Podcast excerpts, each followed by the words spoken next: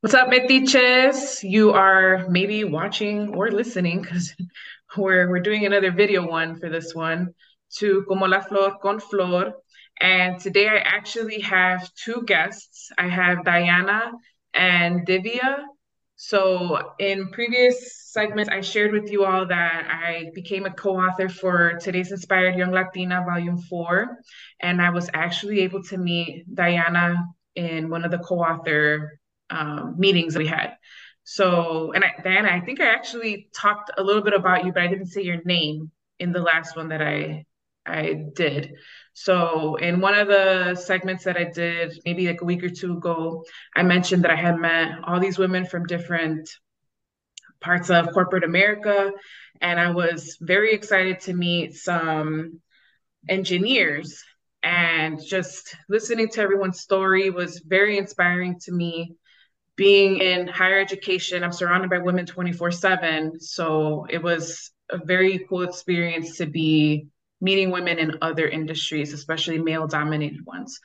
So we were texting the other day, and I asked Diana if she would be a guest in my podcast because I'm like, why not? You know, that's what it's there for. And she agreed. It was literally yesterday or Friday. And here we are today. Uh, and she actually brought a colleague from her field. We have Divya here too. So we're, I'm just curious, like, well, one, when I was trying to schedule this with Diana, it seemed like it's it's a very difficult task to get some free time from your job. so what does a week in engineering look like?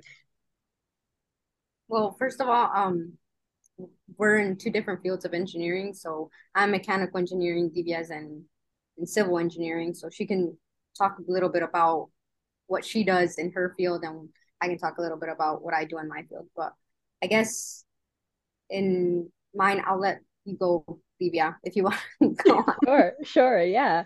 So I am a civil engineer, like Diana said. Um, I work for the Michigan Department of Transportation. I'm technically a transportation engineer, so I deal with all things kind of roads, highways, bridges um, things of the like. Uh, my department also has, you know, an aeronautics division and deals with passenger transit and rail and stuff like that too. But I am mostly on the road and bridge design side of things. Um, you know, it's a good question you ask about, you know, or you brought up about the scheduling and like work life balance of it all. That was a really important kind of thematic element for me when I entered the industry I have a tendency to kind of overwork, which is something you'll probably learn from a lot of women engineers because we're always trying to like prove ourselves and like make sure that, you know, people are um people have a reason to believe that we belong there. But um I did a lot of that through high school and college. I went to Michigan State University like Diana. And um I told myself when I go to my career, my professional career, I need to have work life balance. And if I don't force myself to have that, I'm never going to have it. And I'm just going to run the rat race for the rest of my life. And there are other things that are important to me, like my friends and my family and stuff like that. And I'd like to make time for those people. So my scheduling might be a little bit different than, than Diana's, but um, I work a pretty standard. I, um, you know, go into work at, you know, seven, seven fifteen most mornings. I work in Detroit, and I leave the job usually around four or four thirty, depending on the day. Sometimes it's five, sometimes it's three thirty. But I luckily work for an organization that really values people's personal lives as well.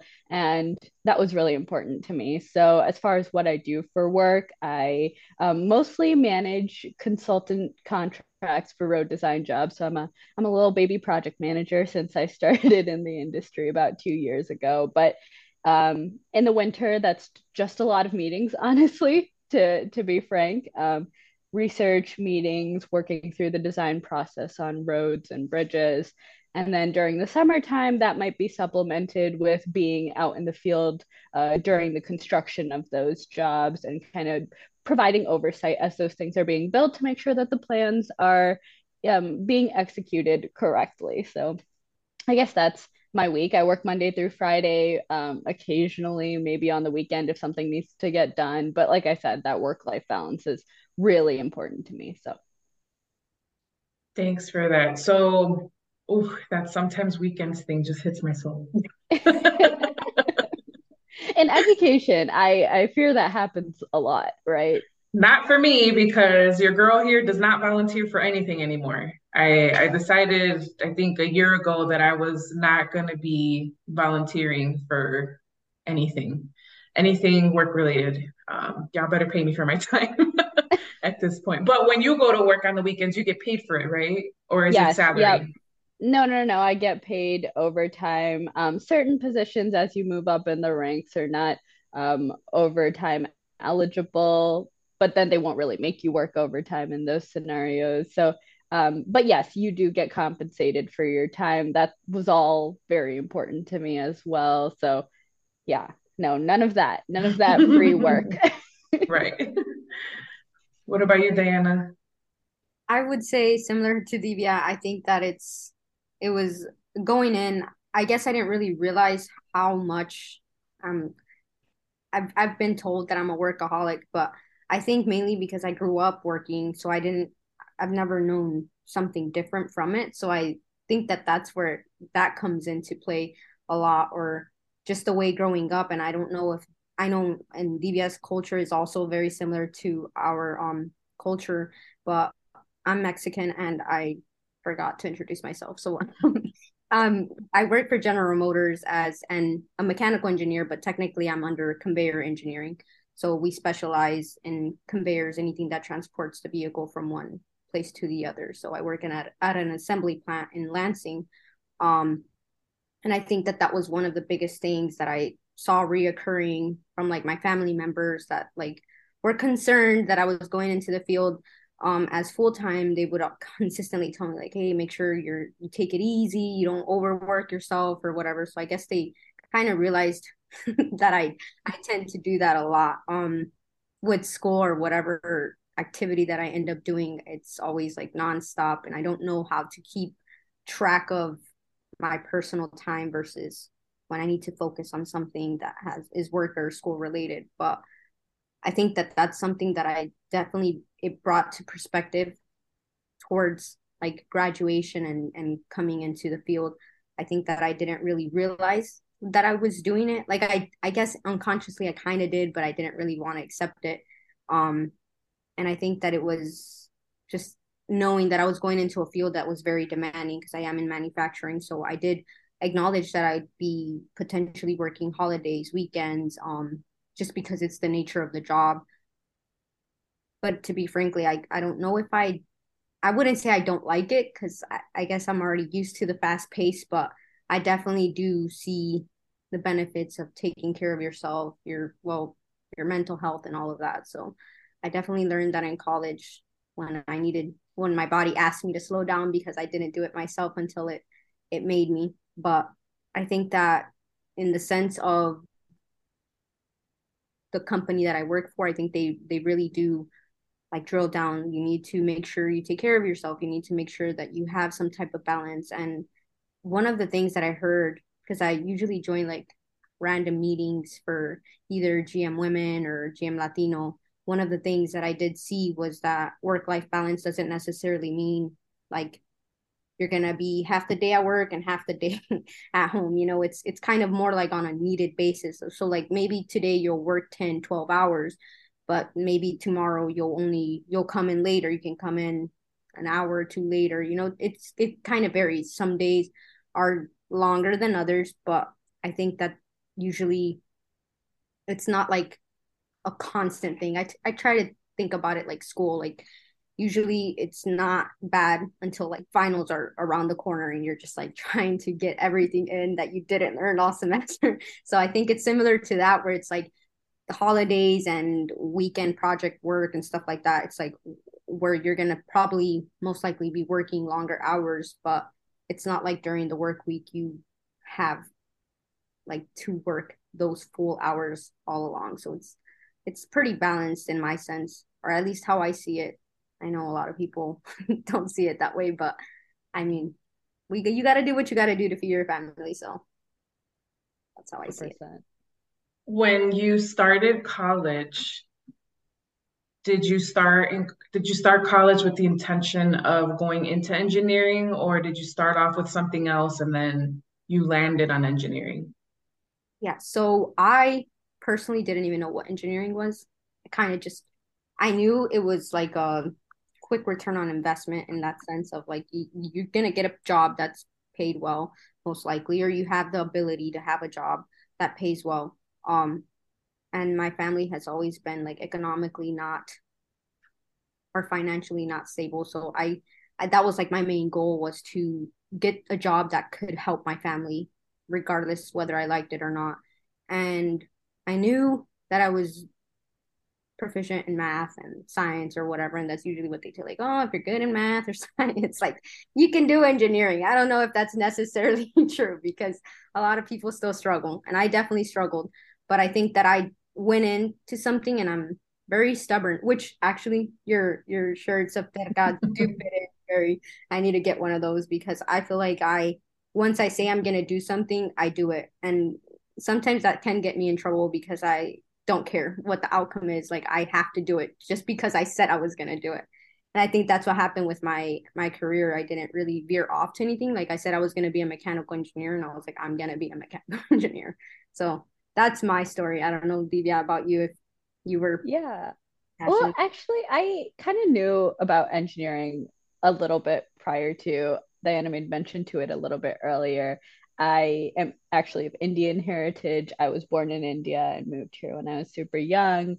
Um, so a lot of the community that I dealt with growing up were Indian Americans and um, engineering is a common field. I will say civil engineering, not a common field. And I will kind of get back to that a little bit later. But uh, I was always kind of in the space of like, okay, this is a potential career option for me. I've always been a very creative person. Uh, I'm a dancer. I do Indian classical dance. Uh, think ballet but Indian. That's um so I grew up as a dancer. I have always like been a visual artist. I draw and stuff like that. So kind of growing up I wanted to go into a creative field and I thought that I would go into architecture. Um, I do have some kind of uh, people that I looked up looked up to in the community that were architects from India and it made sense to me. It like used math and science things that I found interesting with like the creativity of drawing and art and I was like, "Oh, this makes total sense. I want to be an architect." And then I kind of started getting into trying to figure out where I was going to go to college, what degree programs were. Um, I'm the first person in my family to have gone through the education system in the United States. And so a lot of that applying to college, figuring it out, going through the undergraduate experience in America, a lot of that was, you know, I have a younger sister, but I did it first and I was able to help her through that. She's still in college right now, but um, so when I was doing some research on like what I wanted to do with my life, I had this idea in mind. I wanted a career that kind of blended creativity and like impacting the world around me and like community service with, you know, math and science and stuff like that. And um, so I was like, architecture, let me look into those programs. And I found out that those were purely design, purely kind of art school programs. And although I am slightly inclined to those um, subjects, let's say, uh, my I'm also obsessed with security. And so, like Diana said, um, it's very much a career that screamed like, okay, if you're good at this, if you make it through, like you're gonna have a job. And I don't think I believed in my artistic talent enough to to not be a starving artist. So I told myself, okay, let me think about engineering. And I found out that architecture was a art field more than an engineering field here in the United States, unlike in India. And so, upon doing some more research, I realized that civil engineering is actually more along the lines of what I wanted to do um, in school. And so, I also kind of set on that path and and just stayed on that path. I think that also is probably something you're going to find to be true with a lot of women in STEM is like we're very goal oriented, I think, from what I have I have seen. It's like once we've decided we're gonna do something, there's no option other than to follow through. And I think some of that might be internal, but I think some of that is also um, when you are going into a field where people assume that you're gonna fail. Um, just because of who you are as a person, it kind of makes you want to prove them wrong even more. Um, I had lots of people, even in the Indian community, tell me, oh, civil engineering, that's like you have to go out in the field. That's like too demanding for a woman. You should consider something more like computer science. That way you can like stay inside. You don't have to like do anything physically demanding. You don't have to go outside. And I'm sure they were well intentioned, you know, but um, but there was always that kind of overarching blanket of like are you sure you're doing the right thing you know so so there was a bit of that but i was always sure that this is what i wanted to do and and i'm glad that i stuck with it because i'm really satisfied with where i am right now so now i'm curious what do each of your parents do or what did they do while you were growing up work wise because it sounds like both of you are first gen going to college. And I always get curious about one generation, what they did to put food on the table versus what the our generation is doing to put food on the table. So I think Diana and I have, and I have slightly different backgrounds from that regard. My parents did go to college, um, but in India. And so my dad was in the software industry, and my mom actually was a stay at home mom after getting a degree. She had me when she was 21, and I was really lucky to have a stay at home mom. Um, her and I are super close as a result. But um, my parents did end up get, getting divorced along the line, and that's like another big no no in the Indian community. But anyway, um, my mom ended up pursuing a career in banking and she's in banking now but um, as far as the differences between generations right? Something that i see with a lot of south asian or maybe like immigrant parents um, maybe like overarchingly immigrant parents and their children who have you know more experience in the united states more life experience in the united states um, slices of the pie. Um, i've noticed that immigrant parents very rarely had a choice in what they had to do they just did it because that's what the world brought them. And that was the case in my parents um, case as well. Um, even moving to the united states immigrating to the united states is really tough when you're you know not from here. I think everybody knows that. But um so ultimately my parents just had to do what they had to do to like provide my family a good life and i would say that their not being able to choose resulted in me having the opportunity to choose and i am so grateful for that right because i got to pursue a career that i wanted not that I had to do. Um, and sure, yeah, it's it's it's a solid career, knock on wood, but I had the option. That's something they didn't have. So so on my side, I my parents are both farm workers and I grew up migrating, so they're also migrants. So we were like a family, migrant farm workers. And we constantly moved from Florida to Michigan every year we did um just about everything. We would come to Michigan to like pick apples, like that was the main thing. But before the apple season, we would pick like, tomatoes, cucumbers, just about any type of legume.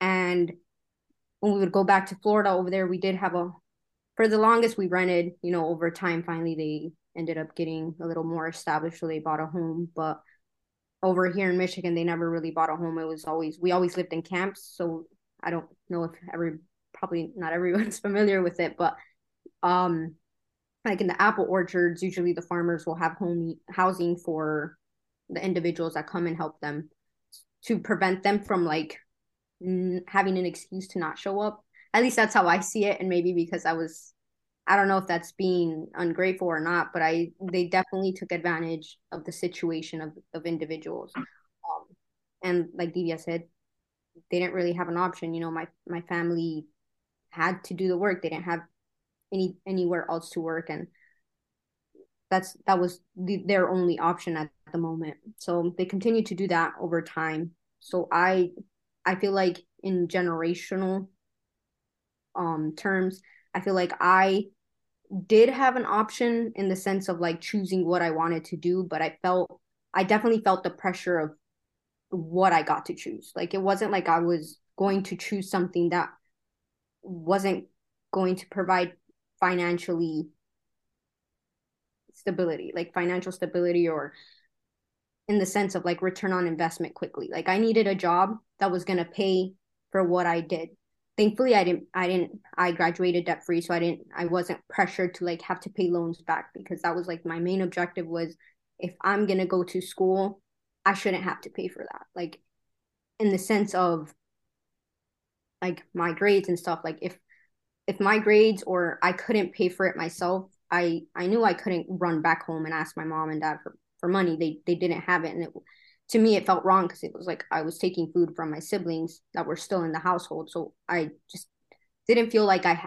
I know they would have probably helped me if I really asked for it. They would have done whatever they could. But to me it was more of if you're getting yourself into this, you're getting yourself out of it.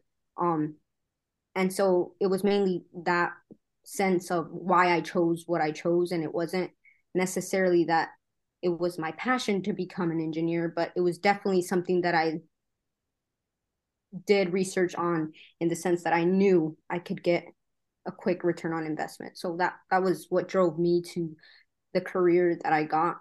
I will say that I I'm grateful in the sense of like Divya said, they came, they gave me that opportunity. I probably wouldn't have had that opportunity if I was in in Mexico or um or if they wouldn't have like encouraged me to get an education for them. For my family and in mexican culture for some reason people usually say like it's not like your parents don't want you to go they want you to stay home which to an extent that is kind of true but i think my parents were very open-minded in the sense of like we don't want you to do or go through what we're going through. Like try to find something that's better for you that's pays better that you don't have to work long days in the sense of breaking your back in weather conditions whether it's raining whether it's extremely hot or cold like you shouldn't have to deal with that when you've already you're in a place that gives more opportunity.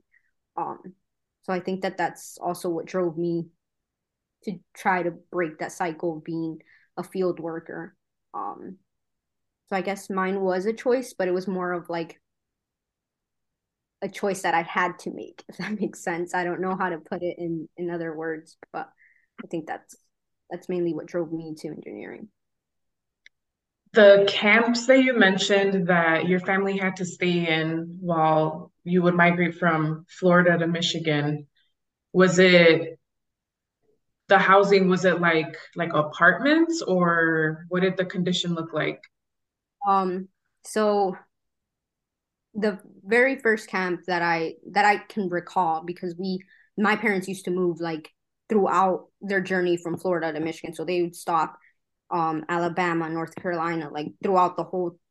Like by the time they went to Michigan, they had already stopped at three other states. So it was like a journey for them. Um, over time, they kind of just kept it from Florida to Michigan, and that was it. So that's what I can recall um from that age. But the very first one was a trailer, and then usually my my I don't know for some reason like and I don't know how to say this in English, pero nunca se les ha dificultado like like work extra hard to get like something different from like the typical people where they live in like smaller housing where it's like one room for a family of three or four. Um so thankfully that first camp my parents were in a trailer for our family like for all of my siblings and myself. And then after that they moved to a different so they would go to that same farmer every year. Um, and then eventually the first farmer where my it's just it's kind of complicated because my family like my mom came over here when she was 13 so her family would do that mm. like so she did it not necessarily growing up because she was I would say married off at a young age. Um, so she kind of stopped doing it and then got back into it when she like ran away from the abusive relationship she was in. Um, that's a story for something else. But yeah. they um so she would go back and forth in that sense with her family. So they already knew that farmer, but he went bankrupt or I don't I don't know what the correct terminology is, but they kind of stopped doing it and then his son took over when the dad passed away.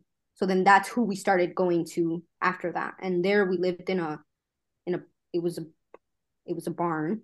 Um and it used to be like the public place where everybody would go to the restroom. But since he was just starting back up, it was like there was nobody there anymore. So we had like two restrooms and two bathrooms, but it wasn't like a it it was kind of like they made it to look like a home, but I don't think that if it was like ever inspected, it wasn't it wasn't conditions like there was mold everywhere the floors were like it, it wasn't like an actual home. It was kind of like they made it look like a home and there was like a wall that divided my room like my siblings room and my parents room. And then it was like i don't know i don't even know how to describe it because it wasn't necessarily a house. It was kind of like they kind of made it look like a house and they just built over where the restrooms were and then that's where we would go every year. But i think it was mainly you know my parents were it was it was always about like working and trying to pay attention that you had a job and be grateful for that instead of like be grateful that they were letting you live there instead of realizing that that was probably not proper living conditions for especially for kids. So like my mom had um her last kids were twins and when they they were born premature. And so in order for her to take them home because they had to be in the an incubator. In order for her to take them home they had to go inspect the house that it was proper living conditions. And i think that's when it first clicked that we weren't living in a an appropriate living conditioned home. Um but i didn't i never thought of it like that you know you grow up with those conditions so it's not like you ever see it as this isn't like you know this has been a, it became a home to us because we would go every year. Um and when they said they were going to go inspect it like the farmer was not okay with them coming and all of this situation. And my dad's like well i'll take care of it. So he started fixing it up to make it look proper so that when the inspector came they'd allow my siblings to come home. And i think that's when it first clicked to me that we were it wasn't like an appropriate place to live. But i guess you don't really realize that when you're growing up Sounds like that farmer was doing some illegal shit too. right. But yeah. you you touched on something. Um, I was looking on Instagram the other day and I saw some pictures of these things about toxic positivity. And when when I hear and I do this to myself too sometimes where I'll be like, oh well things could, could be worse, right? And I think that's instilled in us because if you were to sit down and hone in on, well, fuck it, like it doesn't matter if things could be worse, it's like terrible right now, and try to just like sit in those feelings to validate them. In some cases, like you won't get up from there. So I know there's this whole movement on like mental health and all that, but I feel like in some cases that toxic positivity that they call it like we we need to do that. Otherwise we wouldn't be resilient. We wouldn't have some hope to to push forward. And it sounds like your parents were were using that positive uh, that toxic positivity but like they didn't have another choice.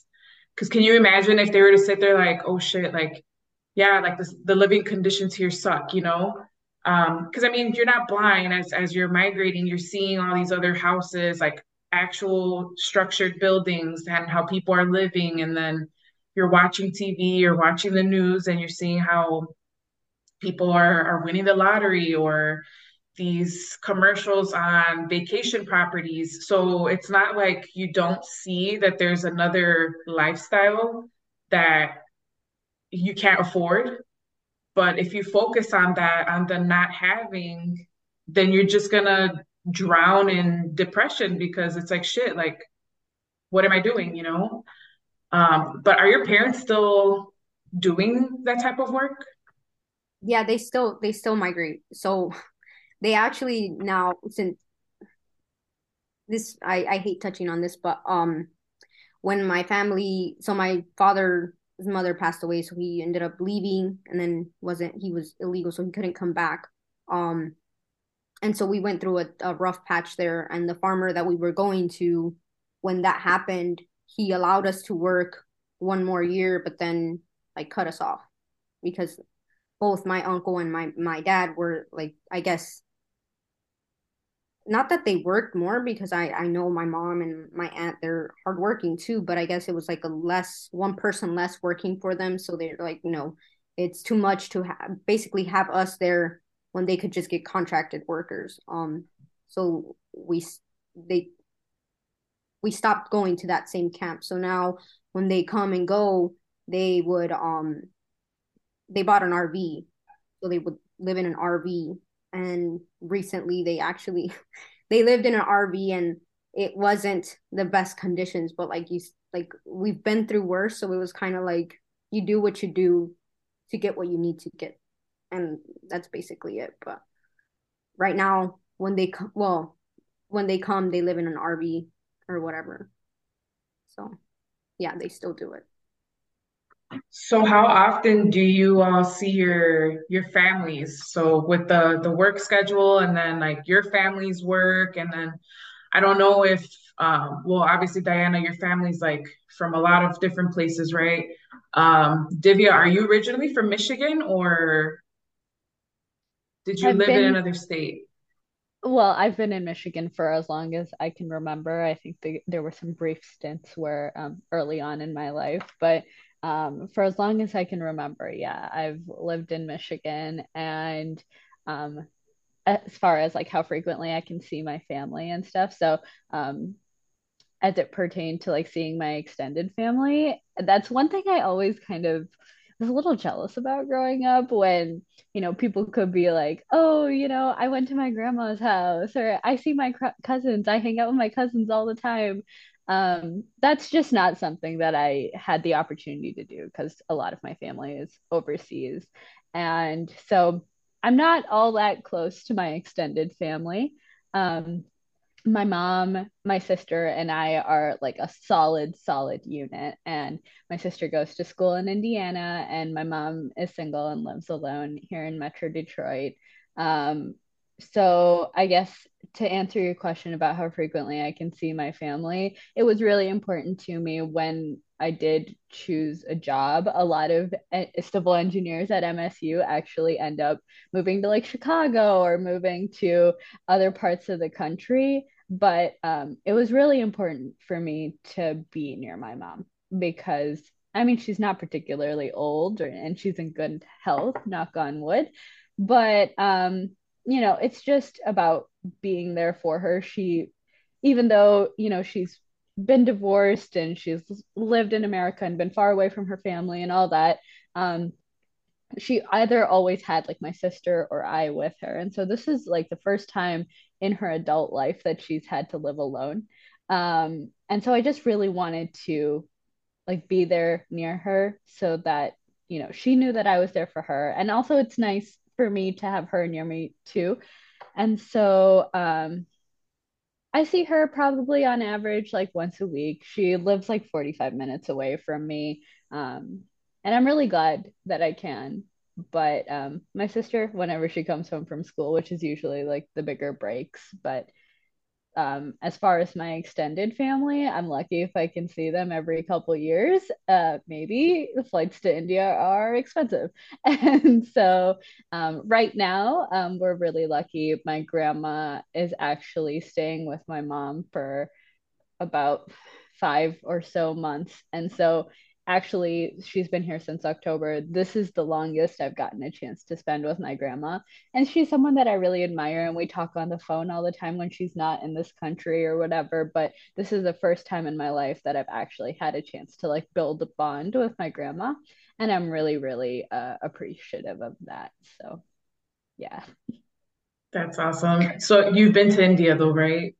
Yes, yeah. Um, growing up, up till probably about middle school, my mom made a really big deal about making sure I got to go over there and see my family and be connected to my culture. I speak my language. She speaks English just fine, but she kind of was like, if I don't force you to learn this, you're never going to learn this. So if I spoke to her in English growing up, she would just ignore me.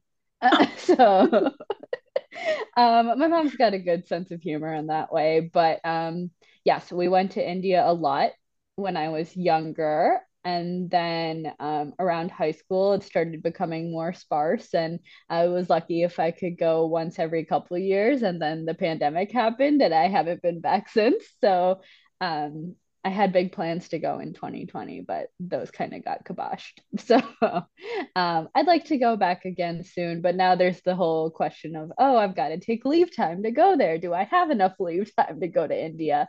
And I don't know if it's like this, um, Diana, when you visit Mexico, but um, like two weeks is not enough. You, you like jet lag is half of the two weeks. So you really need like a month to visit India, and it's hard to get a month when you're a working professional. So I don't know when I'm going back, but I'd like to. We're going. I'm coming with you. Yeah, I already told you. yeah, she did. Yep. Good, Diana. You need to to go somewhere for fun. We talked about this. it's, tough. tough situation, but one day, one day I'll go for vacation for fun. I try to drag Diana out every once in a while, even if she doesn't want to, just to remind her that it's it's good to like slow down for a second and be give outside. yourself some time. yeah, exactly. How often do you get to see your family, Diana? So I usually get to see them when they come up and if if they weren't to have come up like up to Michigan, I usually get to see them once a year. Um, with because of school, so I would always go like when I would get my break for the semester break, I'd go visit for like a week or two because then I had so I had internships, so I always had to come back to work. I didn't really have like my full summer to spend with them, but when they do come up, I do like I will go Friday after work. Um, so they live like near Byron Center when they come up recently, so it's like an hour away. And so I would drive like Friday afternoon right after work. I'd go. I already have everything packed in my car. I would drive straight from work and then go help them because they're working. So it's like for me that's the biggest thing. Like to see my family, I'm gonna have to work. Like I already, it's already a given. Like wherever they are, they're working. So it's like not really a vacation. It's kind of more like if I want to spend time with them, I'm gonna have to work. And that's just for me it's not a big deal. I feel like it's also stress relieving and i get to do more physical work than mental work. So it's and i get to spend time with them. So i guess it's a, a win-win if you try to see it that way. Um but when they do come i they spend like three to four months when they're here. So i i go i try to go every weekend when i don't work. So like my team has very like treated me very well. I love my team where i work. Um which is why I ended up choosing them because I have um who I consider a mentor. He doesn't know that he's my mentor, but he's my mentor. um, so my boss has I grew like a really good connection with him, and I feel like I definitely owed him a lot. So I felt like I needed to say yes when I got the job offer, just because he's taught me so much, and I knew I could learn so much from him. But he's also very understanding of my situation. So like when my family's up here, he doesn't like ask me to work on weekends or whatever. Like he doesn't schedule me to work as much on the weekends because he knows I go work on the weekends with my family. So I try to make up for it once they leave, but not that they ask for it, but it's kind of like I feel like I need to. I don't know. It's kind of that relationship that I I always feel like I need to do things even if people don't tell me to do them. I feel like it's always been like that, but usually when they're here, I see them every week. I make sure that I go see them every week. So even if it means I have to take cold showers and sleep on the floor, I still do it. I mean, it's time to spend with them. Everything's worth it. Do you feel like your parents treat you different now because you you're an you're an educated woman and you have a career?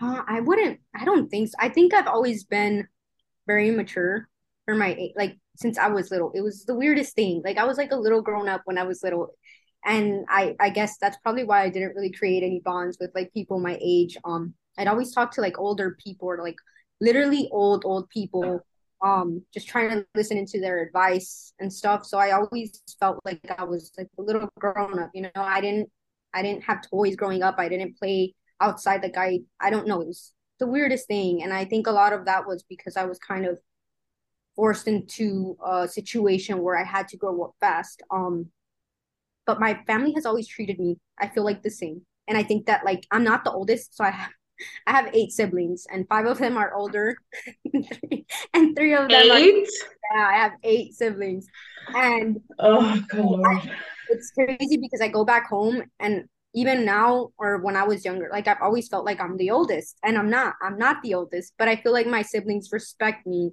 like if I was the oldest. So I, I've definitely, I feel like I've gained their respect over time, and I've always or even if they don't i think it's just like my attitude with my family like they just they already know you know like if i say something that's what's gonna happen but it's mainly because i feel like i give a lot of myself to my family so like say if i go home i i tend to do everything. Like i don't let my family do anything. Like my mom i make sure my mom's well taken care of. I help my dad in whatever he needs. So i'm always the one helping. So i feel like because i help the most or at least i see it that way my siblings are like receptive when I say like, no, you're gonna like my sisters will come over and I'm like, okay, you're gonna do the tortillas and you're gonna cook this or you're gonna wash the dishes. And they don't hesitate and like, why are you telling me what to do? You're not the oldest or whatever. They never say that mainly because I do everything else and like that's they feel like it's the least that they can do when I'm there. If that makes sense.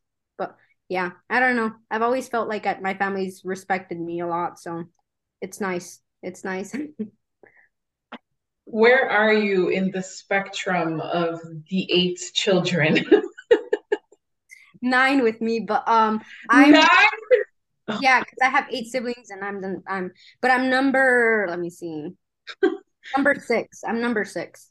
So you're literally in the middle, closer to the tail end, but yeah, closer. It's it's weird because like I have four older siblings, like on in their thirties, and then the younger ones are like 10 11 so it's like we're in a really big spectrum you know so it's i don't know it's a little weird i've always been i've always felt like the oldest so i don't really see it like i'm in towards the end type of thing. I don't know. It's a weird situation but are your younger siblings thinking about college? My younger siblings they better be thinking no but um i feel like one um the one that comes right after me he's not inclined to education very much. He loves agriculture. He like wants to become a farmer. Um so my dad now he does farm while he's in florida.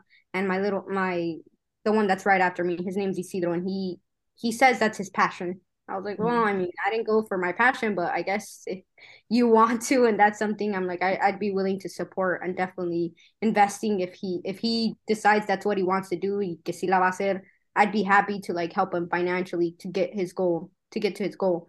But I've also told him like you can't just set all your eggs in one basket. You know, you gotta kind of also know that education is an option and at least do some of it. Para que el día de mañana you're not like you haven't just let all of it be a farmer and then you have no education where do you go then? You're going to work exactly end up as a worker like mom and dad. So it's like we do have those tough conversations but the younger ones they're really good in school. So i do i i feel like their mom i don't know it's the weirdest thing. I do check everybody's grades and i make sure that everybody's doing well and they respect me a lot. So it's like they don't really like if i say something they do it type of thing and like I'm like that with like my nieces and nephews too. Like I go back for vacation and they're like, just leave already because I am very strict with all of them.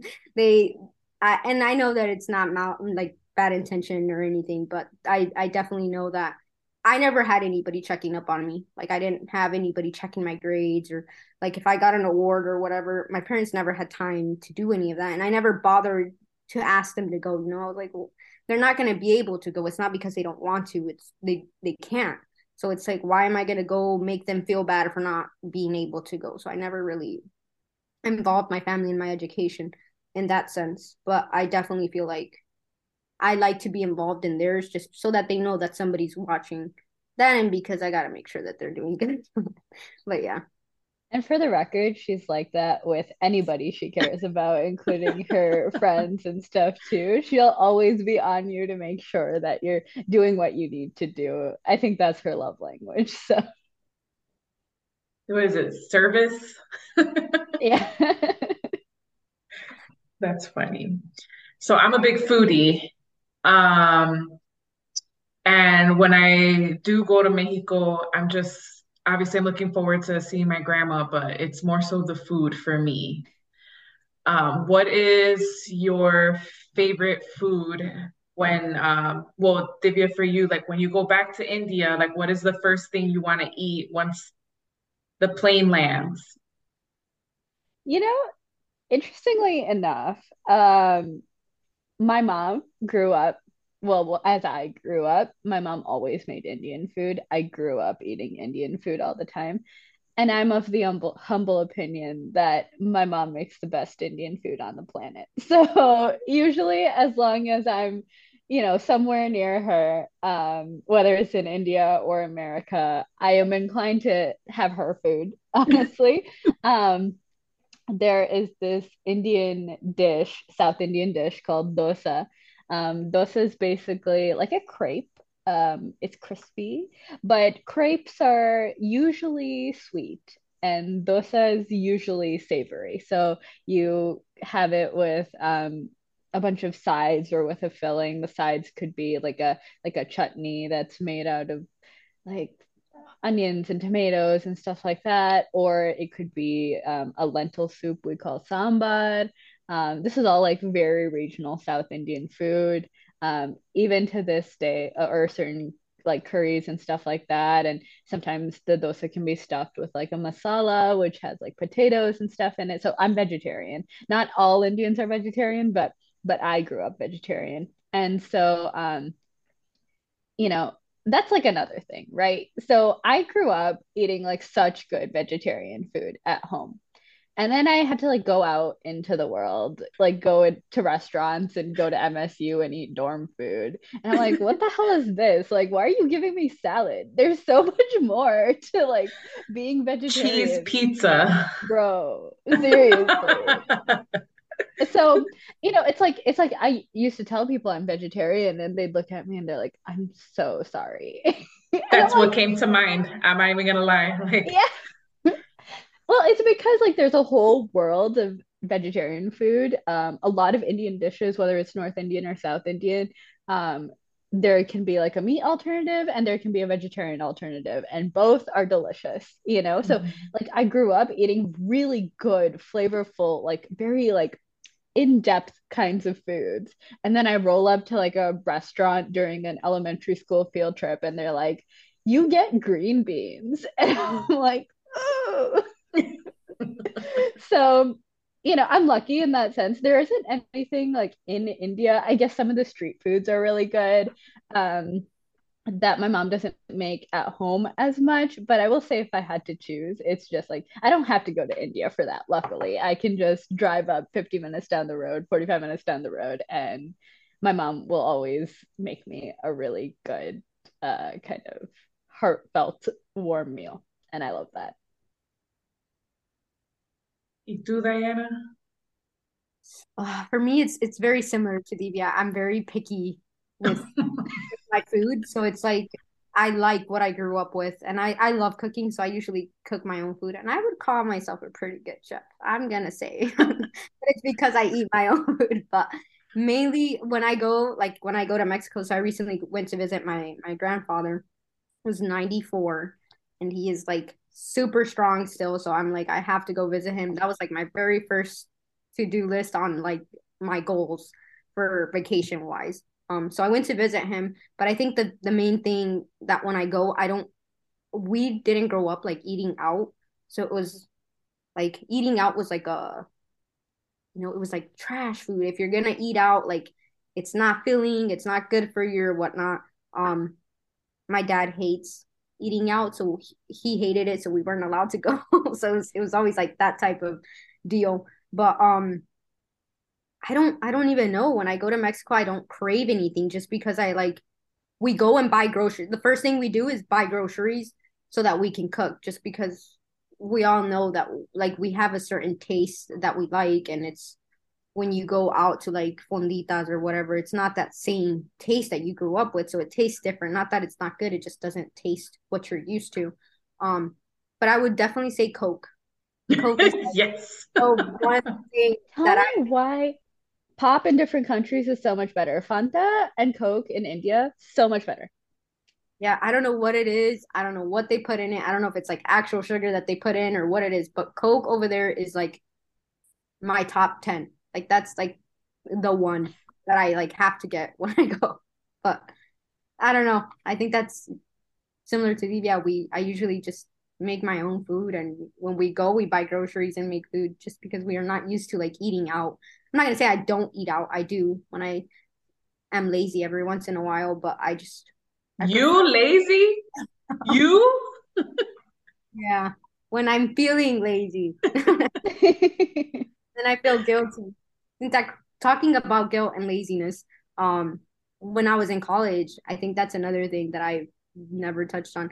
I couldn't we weren't allowed to take naps growing up so it was like it was like a no like you get home you do what you have to do you don't sleep you only sleep when you're supposed to be sleeping and I remember like falling asleep in my dorm one time and I was like, you know, oh, it's regular for people to take naps and I I just never saw the point of it and I accidentally fell asleep and I like remember waking up like super like panicky, nervous, not understanding why I fell asleep and like feeling like just super guilty about it. So I think I do have some sense of that where I like I feel guilty for random stuff that mm, I guess the typical person doesn't feel guilty for doing. So I don't know.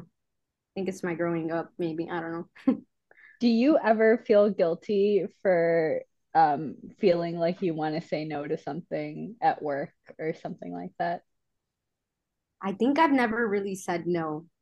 I, I usually say yes. I don't think, and mainly because I'm like, well, it's, you know, it's an opportunity to learn or it's an opportunity to do this. And maybe that person needs it more than me. I think I always just I don't know. I don't think I've ever said no, to be honest.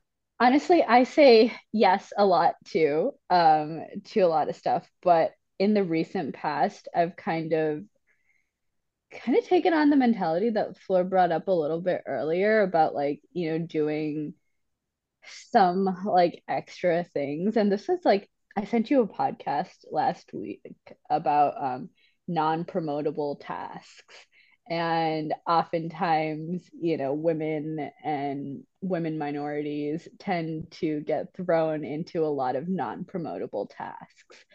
And so i struggle to find balance with in the workplace. I, I first of all i'd love to genuinely be involved in like everything. And like diana said i view it a lot as an opportunity. But sometimes i i struggle to balance like like which of this can I act do I actually have capacity for and am I able to do and am really really willing to do and would love to participate in? And which of this am I doing because it's like good optics for you know the the places that I work? And so sometimes like I feel like in initiatives that I'm involved in, I kind of get thrown into it because it's nice optics for people to see uh, a woman of color in those scenarios.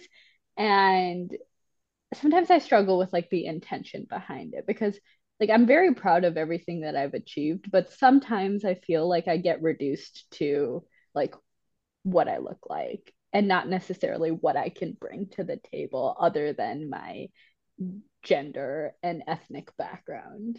Do you ever feel that way in your respective careers? Um, I did. And then I started saying no.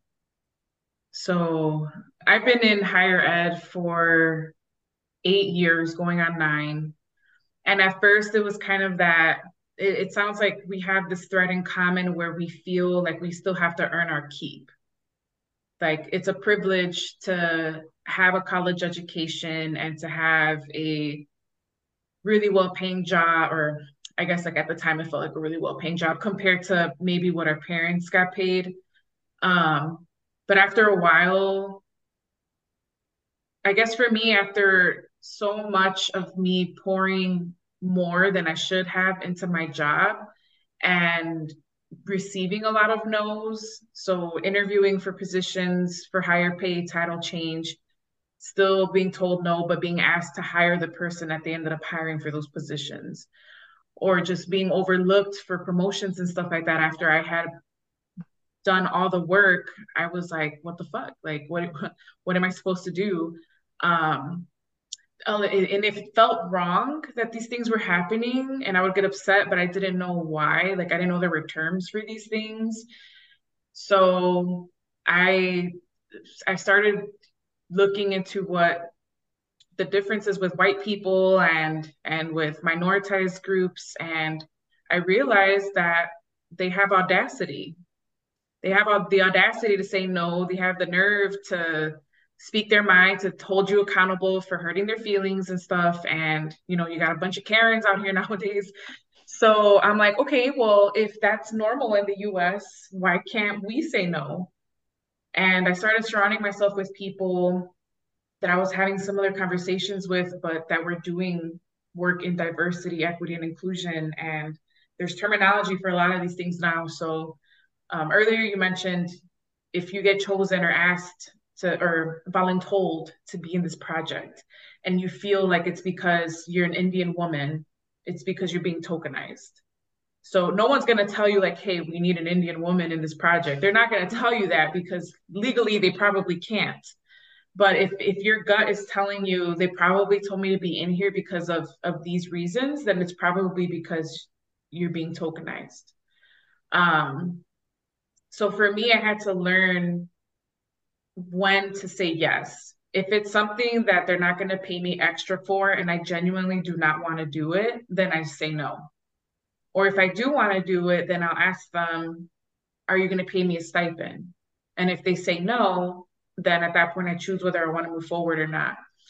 And in some cases, it, it kind of sheds a bad light on you, or you might feel like oh, now you're being rebellious. But in the same breath, if you're saying no and you're asking for pay and you're saying no because they're not paying you, then they're going to think twice about asking someone else to do the same task for free. So it kind of puts you in um in this like martyrship situation. But I'm like at a point where I don't care. Like I, I don't care. Um, I don't care because my my work is high quality I don't go to work just to get a paycheck. I know I'm touching lives. I'm I'm working with young people and I'm providing I'm leading by example. And me being a Latina in higher ed and knowing that we're not our students aren't graduating at the same rate because of these obstacles, then I know I have to work two times harder to dismantle the racism and the oppression that they have to experience. So with me showing them you can say no, they're going to go into the workplace and be able to say no. So there's, I think we forget that there's a lot of um, legal statutes in place that also protect us as employees that maybe our parents didn't have or they still might not have, but we have them. And our employers know that they're there, but they also probably assume that we don't know that they are there. So they take advantage of the of the ignorance. So for me, like I I felt like I was privileged to have a job for a while. And once I learned that they were privileged to have me as well, I just became more assertive and I was like, no, and I just I started taking up space because we deserve to be there. It's not so much that we're privileged to have the position, it's they're also privileged to have our our perspectives too. And we earned we already did the work we did the degree, we went to school, we did the interview, we we landed the job. So like you gave us this job, yes, but we also earned our way already in there. So there's no more like for me, I'm like, I don't have to keep earning my keep because I I did it already. Like you gave me the job. I signed the contract. I'm here. Right.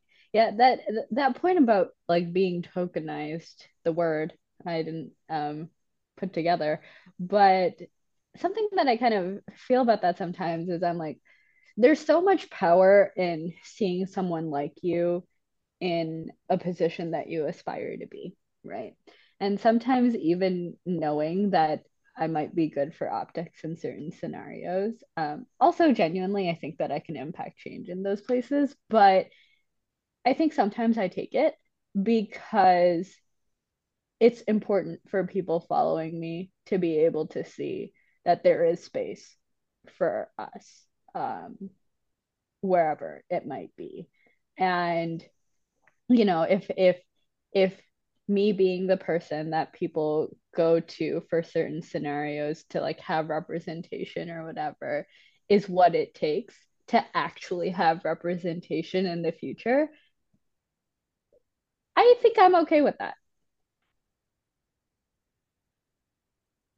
just make sure you get paid girl because emotional yeah, labor yeah, is yeah, also a thing no that's true that's true and i'm very lucky to belong to an organization that um, that does value everyone's time and compensates everyone equally. I think that's one benefit of working in the private or in the public sector is like everything super transparent, everything needs to be documented because I do work for the government, you know, and so stuff like that is very accessible as well. And i think like pay transparency is something that we have in the government that a lot of people don't have in private industry and stuff like that.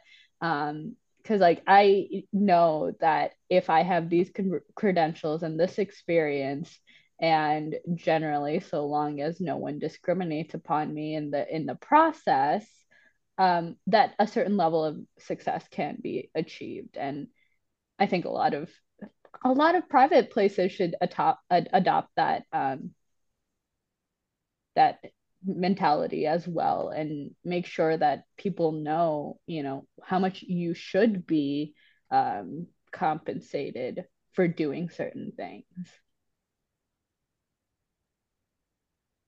I forgot the question. Um was it like saying no to things we were talking about like feeling guilty for saying no Okay. I think I already answered them, right? I think I was the first one. yeah, we had um we had a very brief conversation about this with Diana and and her her friend when we met for the author or the co-author meeting because they were talking about how they felt guilty for taking the that Friday off. Uh, and I was like, why would you feel guilty for taking the Friday off? Like you had to drive all the way out here, like and you know you get paid. I'm sure you have like paid time off or something so take the day you know? Um sometime and i had this conversation yesterday. I forgot with who with a friend that came to visit and i was telling them that my sister works with my mom at an elementary school and if my sister takes a day off, my mom will call right away, like, Mija, where are you? Why didn't you show up to work? And it's like this this fear that you're gonna get fired. And I'm like, well, one, I'm glad I don't work with family. But the other part, I told them that there were a couple times where my mom would randomly call me like during her lunch. And she's like, Oh, are you working today? And I sometimes I'd be like, Yeah, I am. Or sometimes I'd be like, No, I took the day. And she'd be like, What do you mean you took the day? And I'm like, I took the damn day. And she's like, Why are you feeling sick? And I'm like, No, I just didn't want to go. didn't want to go. home. I wanted to just relax, you know? Um, and then I'm, I have the privilege of being able to work remote on some days. So on those days, I usually just wake up a little later or I'll wake up on time, but I'll like get a workout in and then I start on work. And I just, I try to keep my work life balance as balanced as possible because I'm also in school. But I'm trying to also show my parents that if you don't have the mental capacity to go to work and you have paid time off and you can call in sick, you don't physically have to be ill for you to use the day. And in some cases, you don't even have to give the reason. At first, I would say, like, hey, I'm feeling so sick today. I woke up with a cough and I'm lying my ass off, but I, I felt like I had to give my manager an excuse. But when I started working with the union at the previous job I was at, I was reading through all the the protocols or whatever, and nowhere did it say on there for our sick time that we have to give a reason. You just have to let your supervisor know, hey, I'm using a sick day, I'll be back, blah, blah, blah. And that's it. So I'm like, why am I over here divulging my life for a sick day, you know? So since then, I'm just like, I'm gonna be out today, I'll see you all tomorrow, type of thing. And I do the same thing with my manager now. I text him like, hey, I'm gonna use sick day today. I should be in the office tomorrow, and that's it. I don't give them one. I'm, that point, at that point, I'm not lying, and I don't feel guilty for doing that because I have the days there. So I'd rather just rest unapologetically, so that way when I go back to work, I'm not giving my students any attitude or half-assing anything because I'm tired. So I'm trying to get my my parents to have a kind of like the same mentality because they've been working so long. My mom is in her 60s, my dad is in his 50s. They're not talking about retiring at all. I know they're tired. Like if I'm tired, I know they're tired. So I'm like, girl, if you're if you don't want to go to work, take the damn day. So I it's it's that's habit. like a a very yeah, like a habit, like you said. So I'm lucky to get paid time off to take for normal stuff, whatever PTO, and then I get a dedicated balance of sick time. Um, and that's accrued at the same rate. And I've got like this huge bank of sick time that's just sitting there. And my colleagues are always telling me use it to go to your doctor's appointments. Use it for these things. And i don't know what it is about the way that my brain works. I just don't use sick time. I schedule my appointments for after work hours i or like on the weekends or you know i just don't use sick time. I think i use like one or two days earlier this year when I came down with COVID, unfortunately. But um, but I don't use sick time. And my colleagues are like, that's what it's there for. You've got to use it. And I just haven't, you know, put two and two together on that. And I do take my other PTO leave time for when, you know, I have things going on. I'm not shy to take a three day weekend if my friends are getting married or I'm going somewhere for a weekend and I need that extra day, then I'll take that extra day. I'm not shy about taking that PTO, but I've never taken a day off just because I like don't feel up to it or anything like that. And I I don't know. I think it's just the environment that I grew up in. My mom is a very hard worker. Um, she has worked seven days a week since 2008. Uh, seven days? Seven days a week since 2008 um day in and day out oh my god if i have any semblance of a work ethic it's because of my mom but um just to be able to provide like a good solid life for me and my sister and i'm so grateful of that. But I think some of those tendencies, not the seven days a week, but some of those tendencies have come down to me. And that I think not taking sick leave is one of them. I'll be like, I get really, really bad cramps when I'm on my period. Like I am down and out for the count. I like go white. I'm almost about to pass out. I'll still be sitting at work. You know, like I don't know why I do this to myself, but that's just what I do. I dare you, I dare the both of you, just randomly, and it's the beginning of December, randomly this month, call in sick. Just call in sick. and if it's just you watching Netflix in bed all fucking day, see that the world is not going to fall off its spear. There will still be work there. Trust me, like, and that's that's the part that I had to realize. I get I used to get so scared, like, oh my God, I'm gonna have to go back and there's gonna be so much work. And then I work my caseload of students is 117. So it just so happens that they have an emergency every fucking time that I'm out.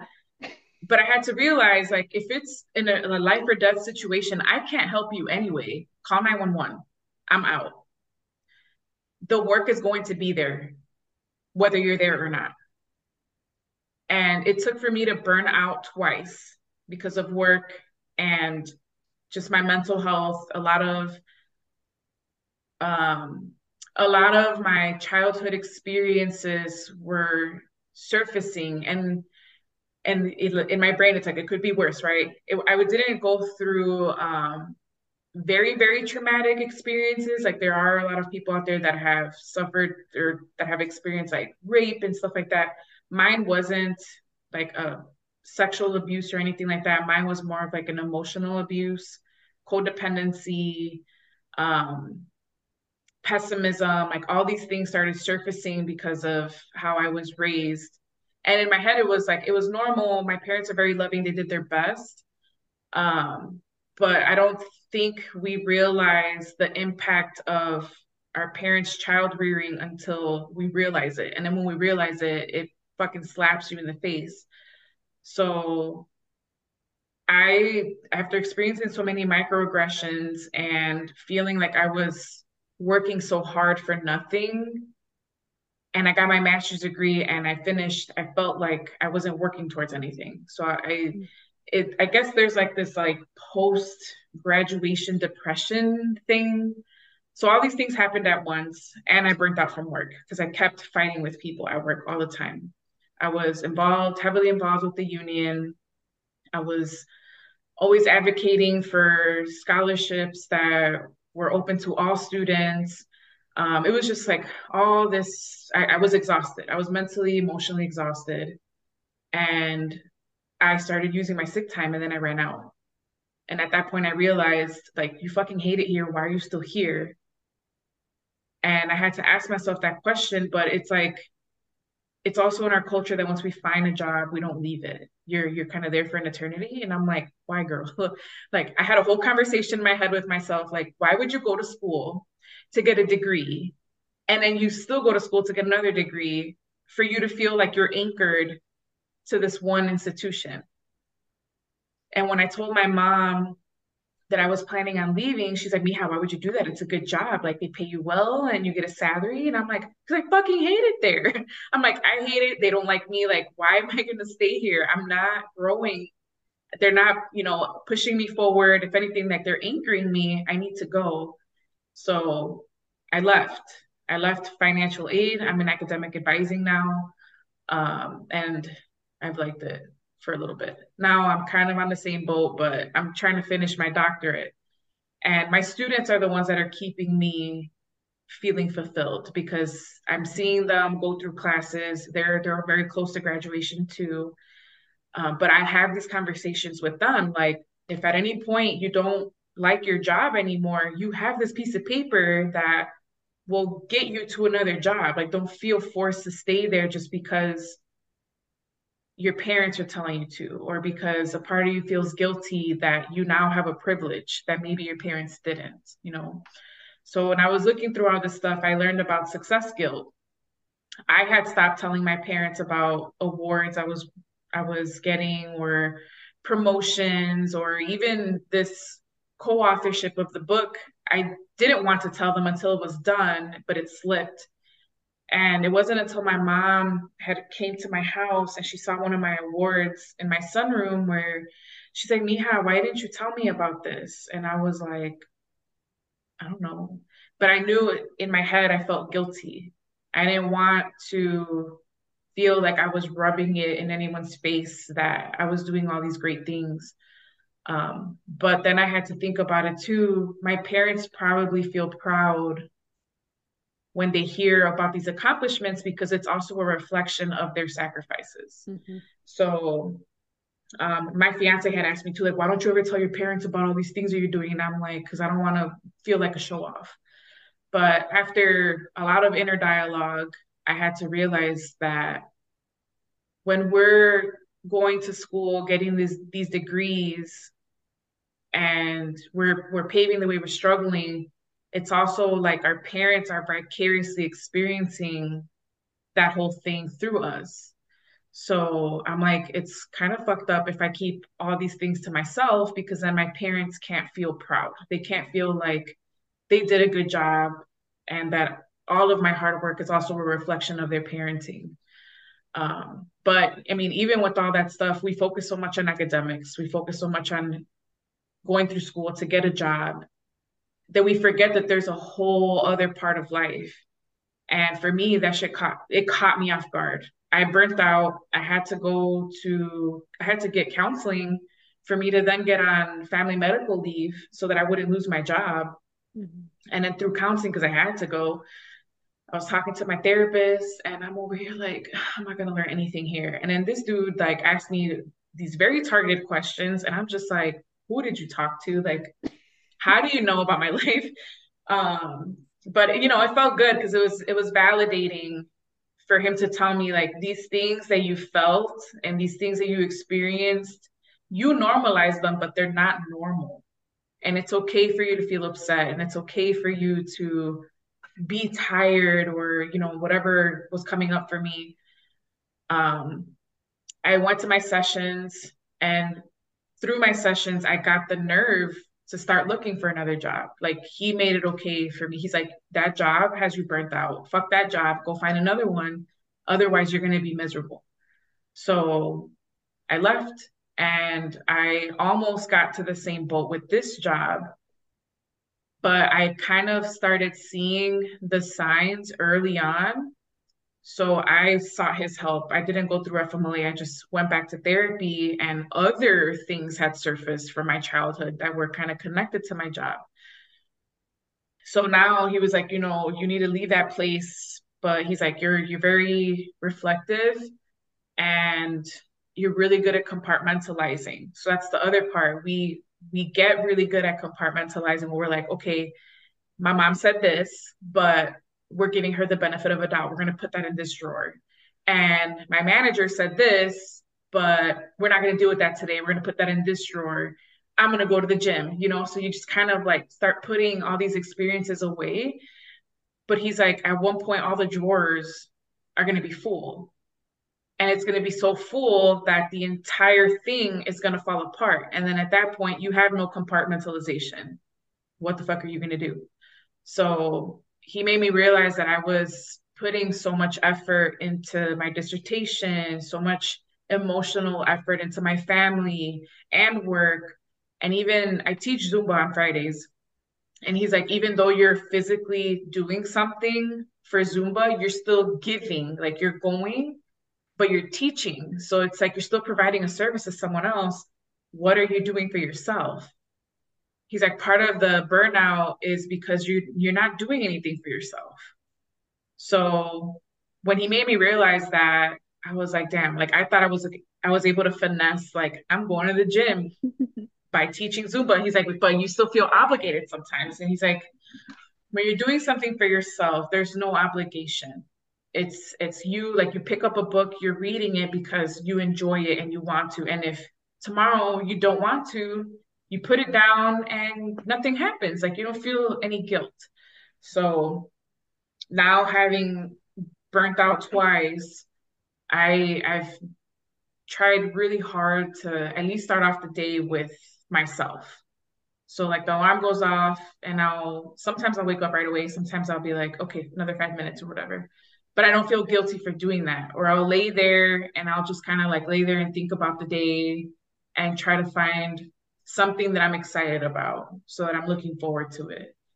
If I take the train, I'm listening to it's mostly like a. So I'll be listening to like Bad Bunny or something, but in my head, like I'm having fun, you know? Um, I genuinely enjoy reading fiction. So even though I have all this academic stuff that I read for my dissertation, I forced myself to pick up a book for fun. So I'm on my third book now for this year, which sounds really terrible for me because I usually read a book, at least one book a month, but it's more than what I expected to do because I wasn't reading for fun at all. So I, I I'm telling y'all, take the damn day because it will catch up. It will. I hope it doesn't, but it will. I will say, just generally, I don't necessarily feel like overworked or anything, which is a really big blessing. Um, I think that kind of drawing back to something you mentioned earlier about toxic positivity or whatever. Um, yeah, similar background. I was always taught to be grateful for what you have and not to necessarily focus on what you don't have. Um, and I think that although it is really important to take stock of what you don't have or what you need um, for yourself, and I certainly do quite a bit of that, I think keeping it in check um, with gratefulness. I like to practice the things that I'm grateful for, and I like to count all the things that I'm grateful for.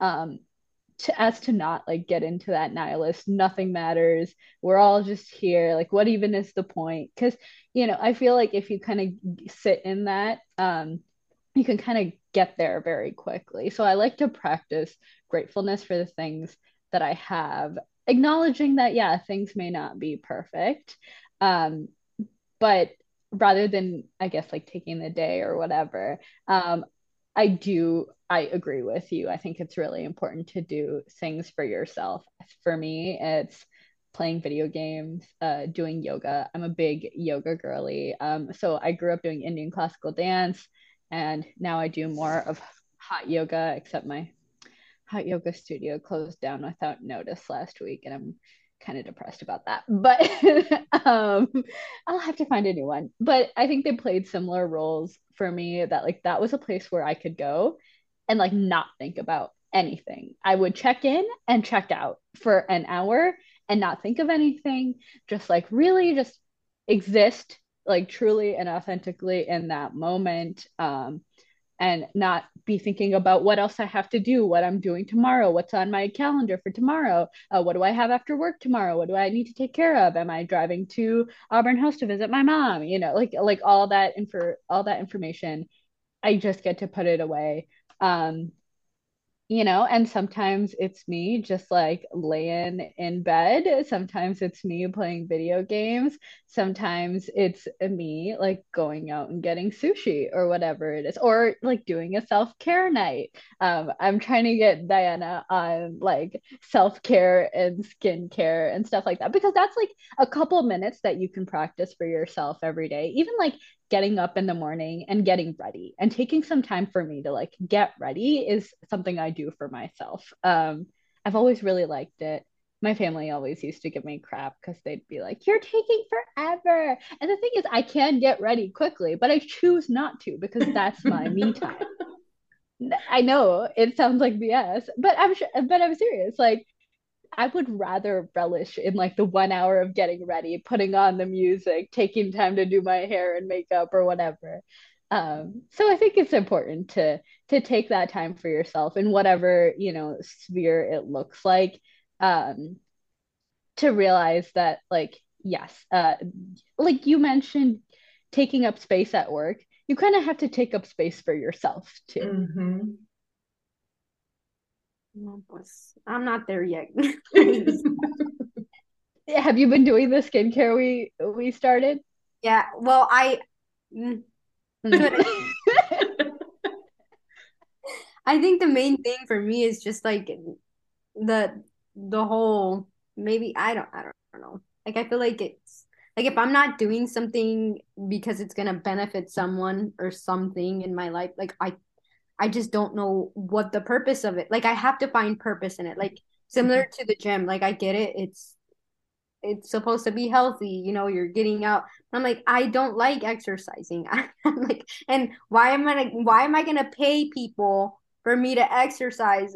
Like for me, the biggest thing is also like maybe it's because I grew up like not financially stable, but I like I refuse to give somebody money when I can just do it here. Not that I'm actually gonna do it, but like stuff like that, like I'm like, no, I can use that money for something more useful. Like I have to find it useful and it not necessarily be like just benefiting me. Like if it's gonna benefit I love giving gifts. I don't know, it's for that no me adolece. But when it's for mm-hmm. myself, I feel like I always feel like no you don't really need that like that's mm. you know I, I think that that's where i'm stuck and i don't think i've ever been able to get out of there and i don't feel like i can get out until i like willingly want to get out you know And I feel like That's at true. this point in my life, I don't feel like I want to, and that's why it hasn't happened. I feel like I just I give a lot of myself to others, and if it's like a, for a purpose for something else, then yeah, I'm like I I feel like like it's un compromiso, and I have to like stand by my word. If I said yes, I'm gonna do it. Um, stuff like that. And if it's for someone else, I'm happy to spend two, three hours to help somebody. But if it's for myself, I'm like, no, you can use that time for something more useful. So I think I'm still stuck in that. I don't I don't know. I'm not there yet. So what do you do? I know you you work a lot, but obviously you're not working 24 hours. So when you're not sleeping and you're not at work, what are you doing? I usually I spend a lot of time cooking, and sometimes I like make pastries for like my coworkers. You know, I'm like, oh, they'd be happy to have like a cookie or stuff like that. So I usually like make desserts for them and take stuff in for them.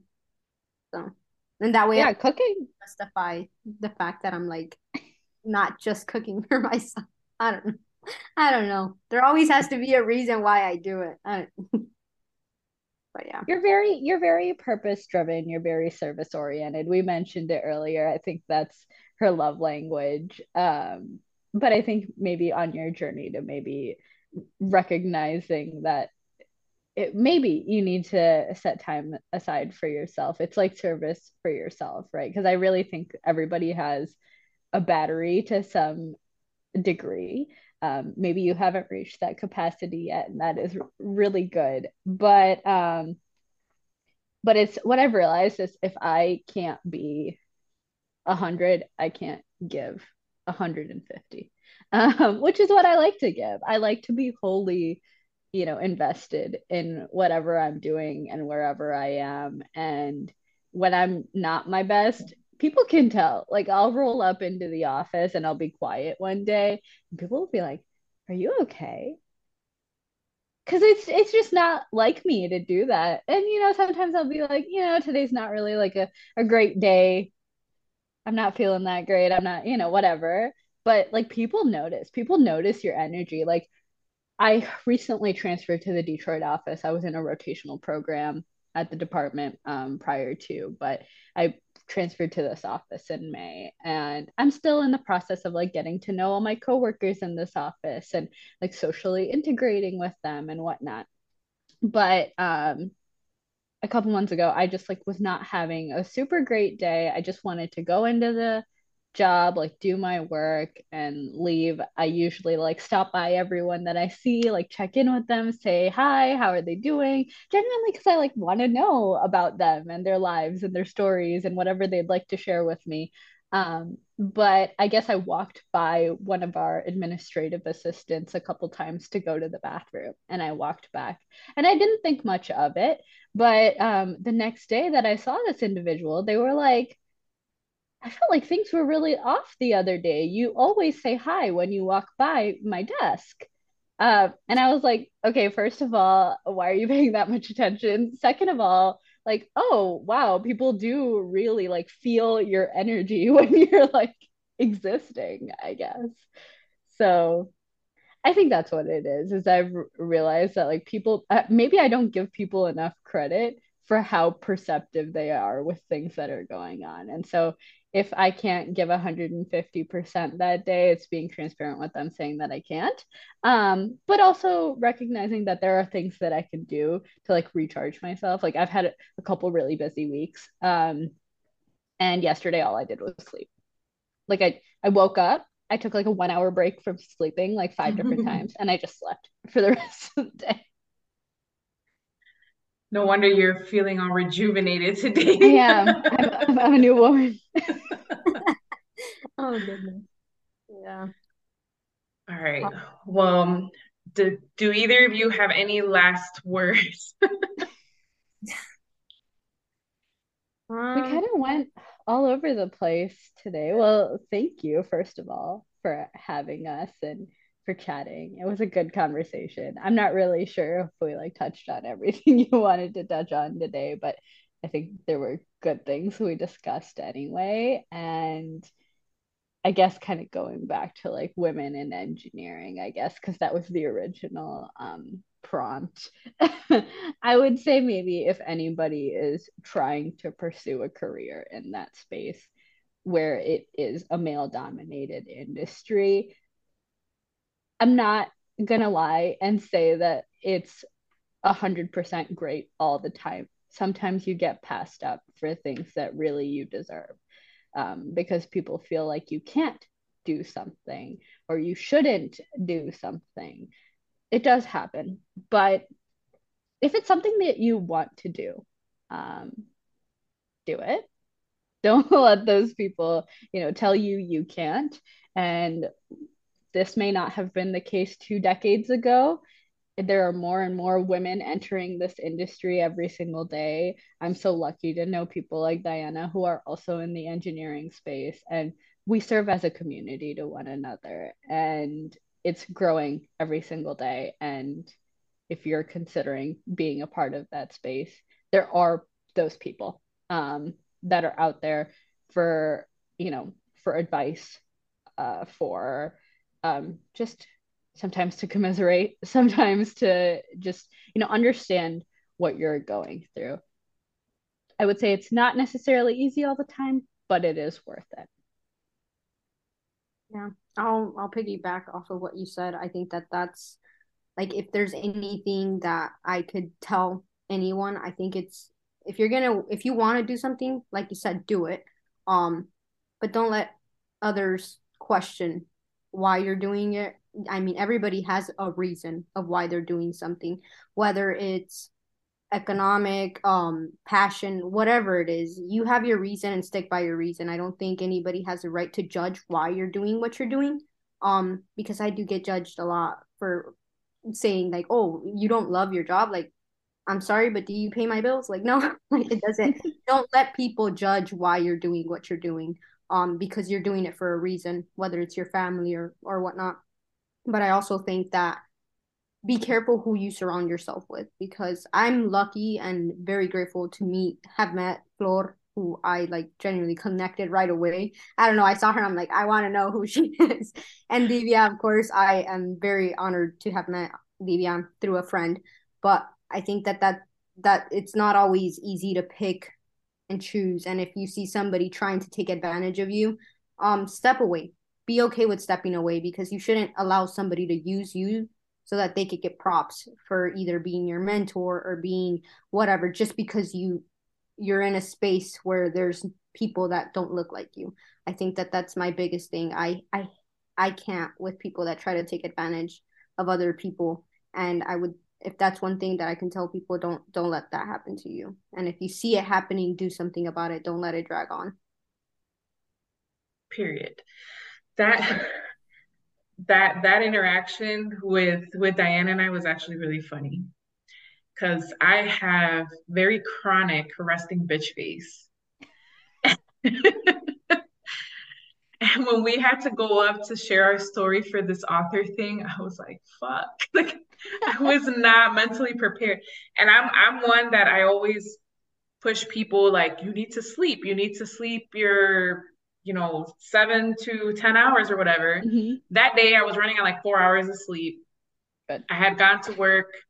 Um, I didn't take the day that day because I also I'm an adjunct professor and the way our classes are structured our student like for my class they, i only see them once a week.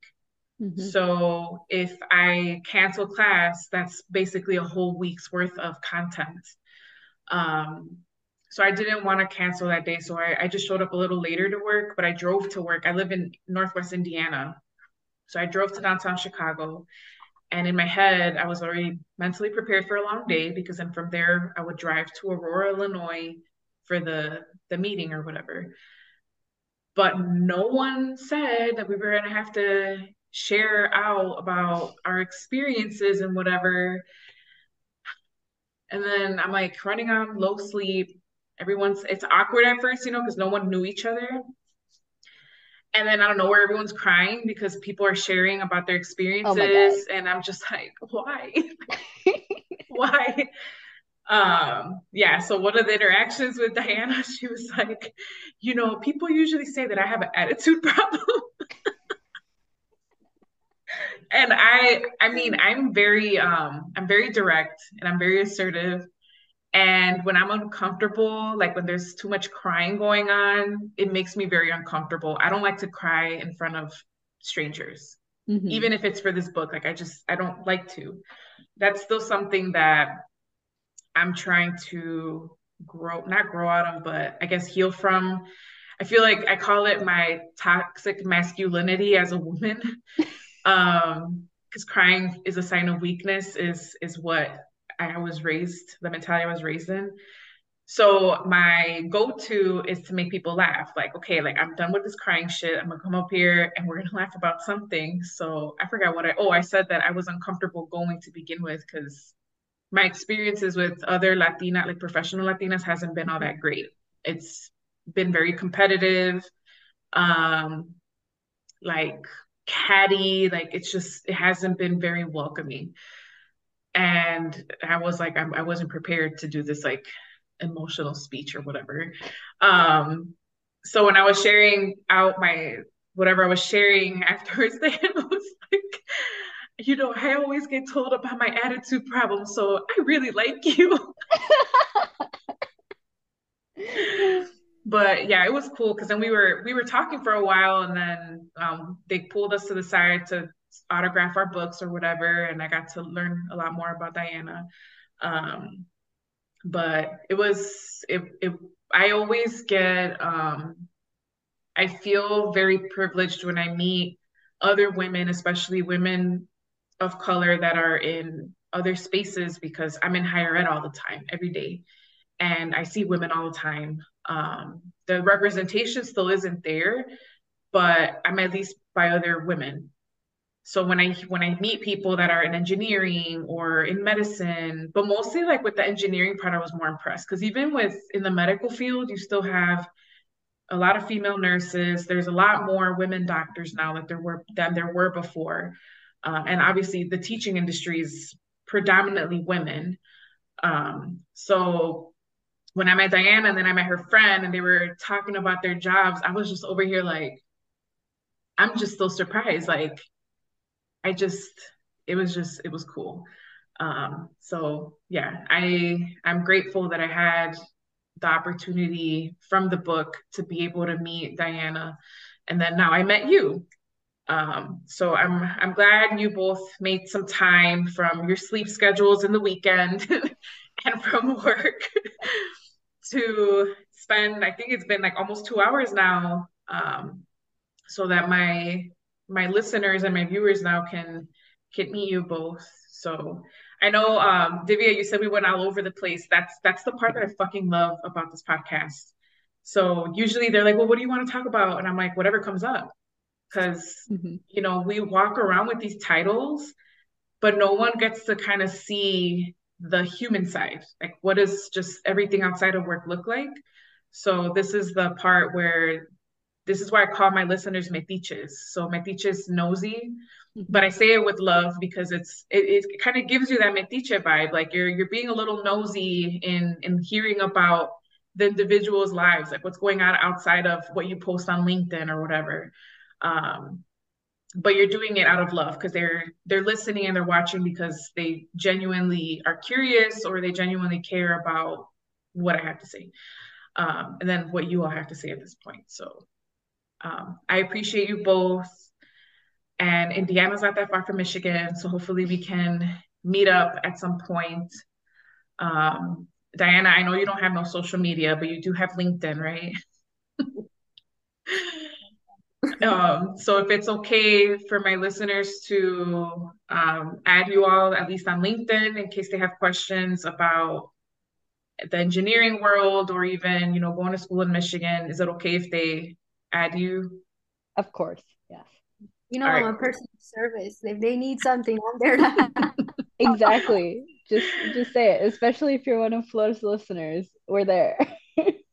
Thank you. All right. So metiches, y'all heard.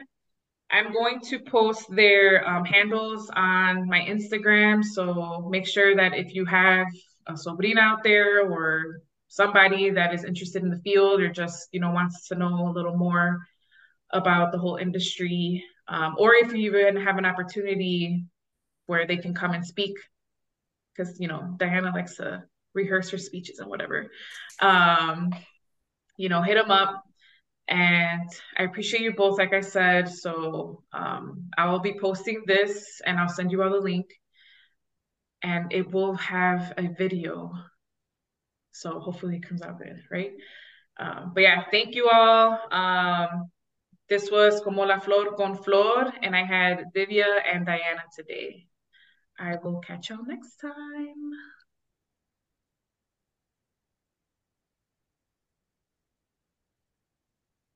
Oh shit. I'm gonna have to cut that part out, you know. How do I stop recording? Oh, here.